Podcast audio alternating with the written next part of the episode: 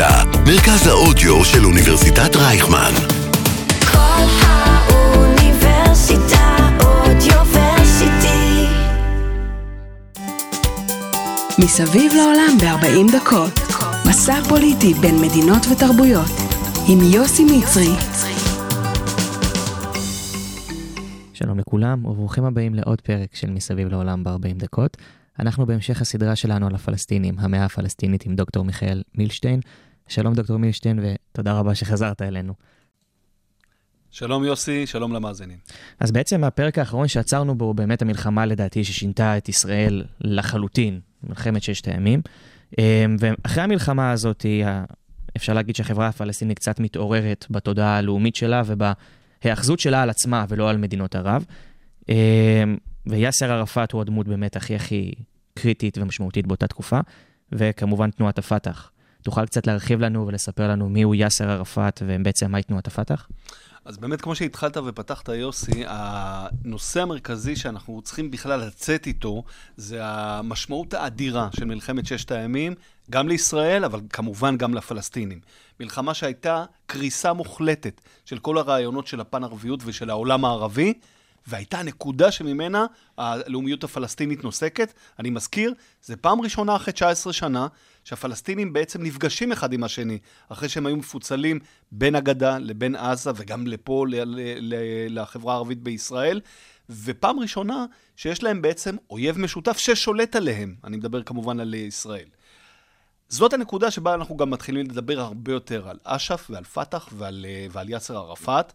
אש"ף גוף שכבר היה קיים, אני מזכיר, מאמצע שנות ה-60, אבל היה גוף של עסקנים שפועל בחסות ערבית, ופתח גוף שהיה קיים עוד מסוף שנות ה-50, אבל פעיל בצורה מאוד שולית, ונמצא ממש במחוזות היותר פריפריאליים של הזירה הפלסטינית.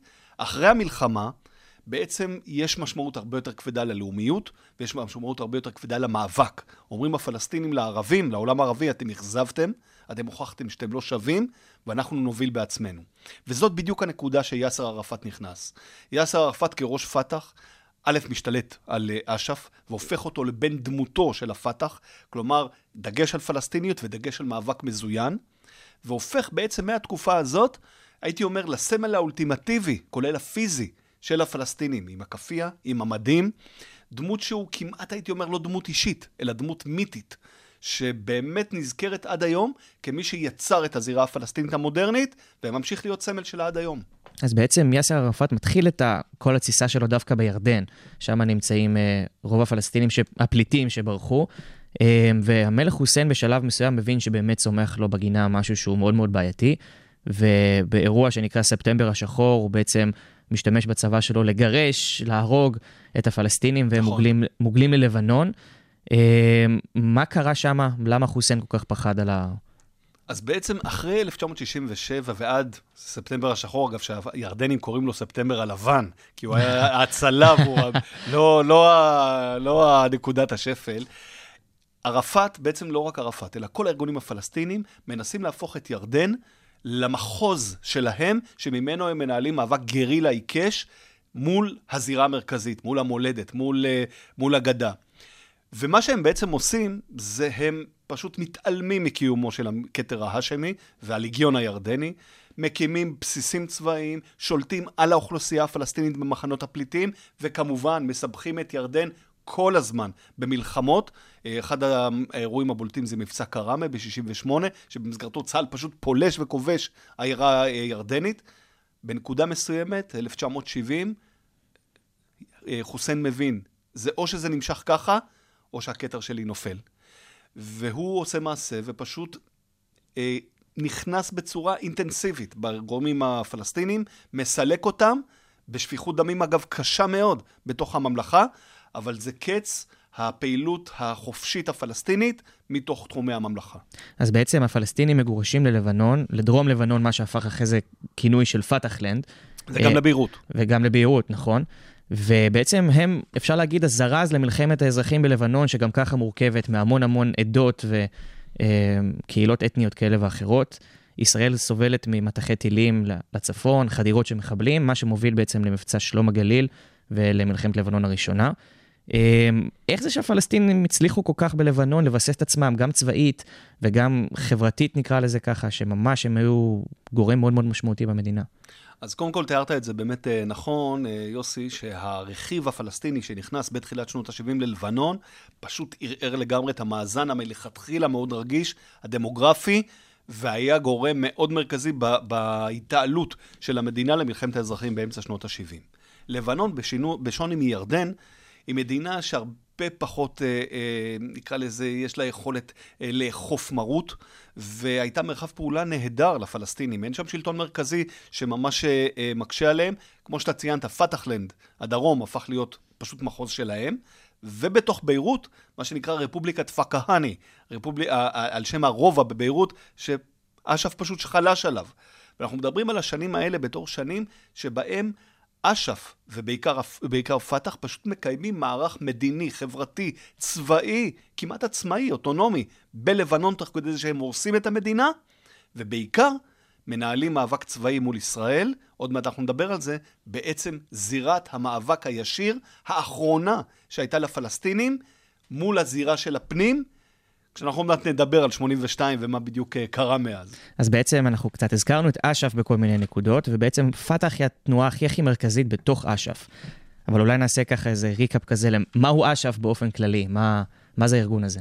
אז אש"ף שנוסד ב-64, כאמור, בחסות של מדינות ערב, הוא מאמצע שנות ה-60 ועד היום, קרוב ל-60 שנה, המייצג הלגיטימי האולטימטיבי של הפלסטינים.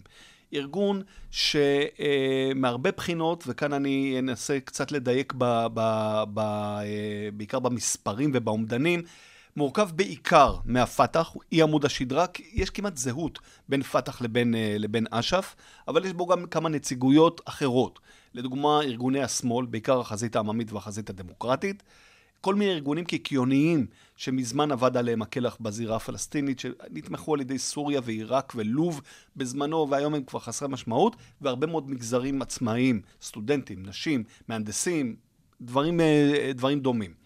אש"ף בעצם, גם כשאנחנו בוחנים אותו היום, הייתי קורא לו חותם הלגיטימציה הלאומי של הפלסטינים, מעין המקבילה לסוכנות הלאומית אצלנו, כלומר, משהו שהוא מעבר למדינה, מעבר לרשות, מעבר לטריטוריה, הוא מייצג את כל הפלסטינים באשר הם, גם בפזורה, ומכאן גם נגזר מעמדו היום, שהוא סמלי, פחות עם שיניים ועם משקל מעשי, אבל עדיין מאוד חשוב כדי לקדם כל מהלך שיפוטר. אז בעצם אחרי שישראל נכנסת ללבנון, ובפועל על פניו המטרות של ישראל מושגות, גירוש אש"ף מלבנון, הסרת האיום על צפון ישראל, והפלסטינים מגורשים לתוניס. עכשיו, מי שצופה אולי בסרטונים שרואים אותם מגורשים ממש על אוניות עצומות כאלה, ויאסר ערפאת מסמן בווי, אבל בפועל זה הפסד מאוד מאוד גדול של אש"ף באותה תקופה. מה קורה בתוניס, מה עובר על אש"ף באותה תקופה מבחינה פוליטית, מדינית? אז באמת כמו שציינת יוסי, 82 היא מפלה קשה מאוד לאש"ף, לערפאת. לא רק בממד הצבאי, שכאן כמובן הוא נחל תבוסה לישראל, אלא גם בהיבטים, הייתי קורא לזה אסטרטגיים דוקטרינריים. אנחנו רואים את אש"ף אחרי 82, קודם כל מאבד את זירת הפעולה הישירה מול ישראל. דיברנו על זה שהוא אף ב-70-71 מירדן, אבל עבר ללבנון. אבל מלבנון הוא עובר לתוניס, ובין תוניס לישראל אין כבר קו מגע ישיר שאתה יכול לפעול. יותר מזה, הוא מגיע ארגון מוכה כבר למרחב. ארגון שאני מזכיר עובר פיצול מאוד קשה ב-83, כשמתחילה מרידה נגד ערפאת בפתח, שדואכת, אבל משאירה אותו מאוד מצולק. ובעיקר גורמת באותם שנים, אמצע שנות ה-80, לערפאת להתחיל להתפייס עם כל מי שהוא רב איתו, מתוך הבנה שהוא במעמד של חולשה. זה קודם כל ירדן, שאני מזכיר לך, אנחנו נמצאים בערך עשור וחצי אחרי הקרע האדיר של ספטמבר השחור, אבל גם מצרים, שערפאת כמו רוב העולם הערבי פשוט קראת התאגד קריטות אחרי 77, ועכשיו הוא נאלץ לחזור אליה, ולא רק שהוא נאלץ לחזור לשני הגורמים, הוא גם נאלץ להגיד, אני מבין שיש לי בעיה עם המאבק המזוין ועם הדוקטרינה שלי עד היום, אני צריך להתחיל לשנות דיסקט, ואני צריך טיפה יותר ויותר לחשוב על הסיפור המדיני, וכל המחצית הזאת של שנות ה-80, המחצית השנייה, היא מחצית שעומדת בסימן של להתחיל להשתלב יותר ברעיונות מדיניים, תהליכים מדיניים, לדבר ב-88 בהכרזת העצמאות הפלסטינית, הוא לראשונה מדבר על שתי מדינות, על הפרדה, הוא קצת לוקט בעמימות ובכל מיני טריקים, אבל זה פחות או יותר אמירה ברורה, ומתחיל משא ומתן עם הממשל האמריקאי באותם שנים, ואנחנו בעצם מדברים על אש"ף, שאני לא אגיד שהוא משנה את ה-DNA שלו באופן דרמטי, אבל הוא בטח משנה את ההתנהלות הבסיסית שלו, ואת המינון הבסיסי שבין מאמץ צבאי לבין מאמץ מדיני. אז בעצם בתוך אש"ף הזכרת באמת את הארגון הזה, החזית העממית, שזה מוביל אותי ככה לשאלה הבאה כזאת. החזית העממית הוא ארגון שהוקם על ידי שני פלסטינים נוצרים, דווקא ג'ורג' חבש ומודי חדד. ומה בעצם מעמדם של הפלסטינים הנוצרים בתוך החברה הפלסטינית?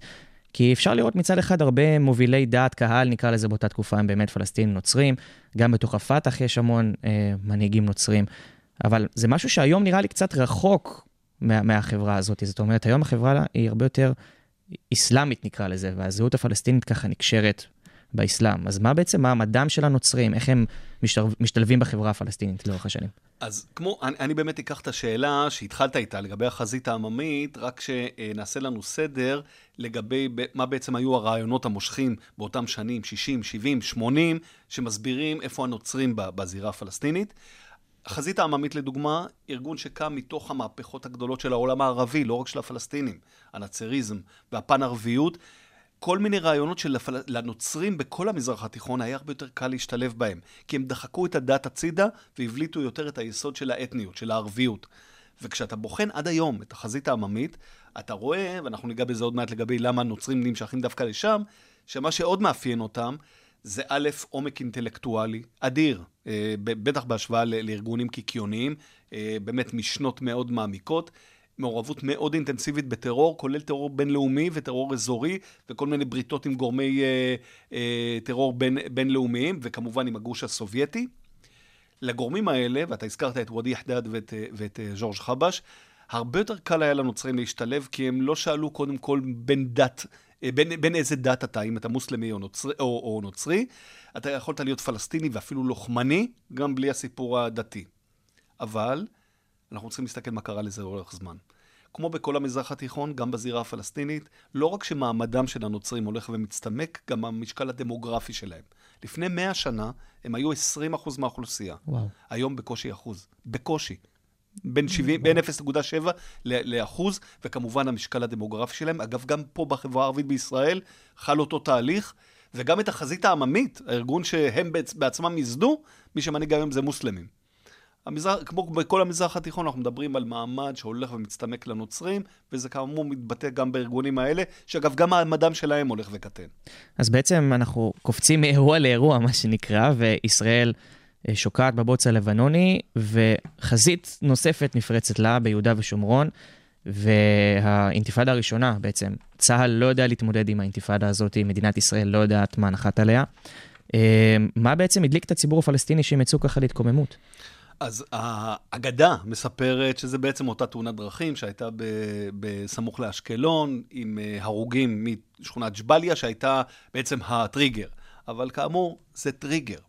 לגבי האינתיפאדה הראשונה וכשאנחנו מנסים לצלול ולשאול מה בעצם היו המקורות הביאבוע, צריך לזכור יש לה משקל היסטורי אדיר. היא הייתה הפעם הראשונה שבמסגרתה בעצם הפנים, זירת הפנים, שהייתה השוליים של הזירה הפלסטינית. שים לב יוסי, עד עכשיו דיברנו על לבנון ועל סוריה ועל ירדן.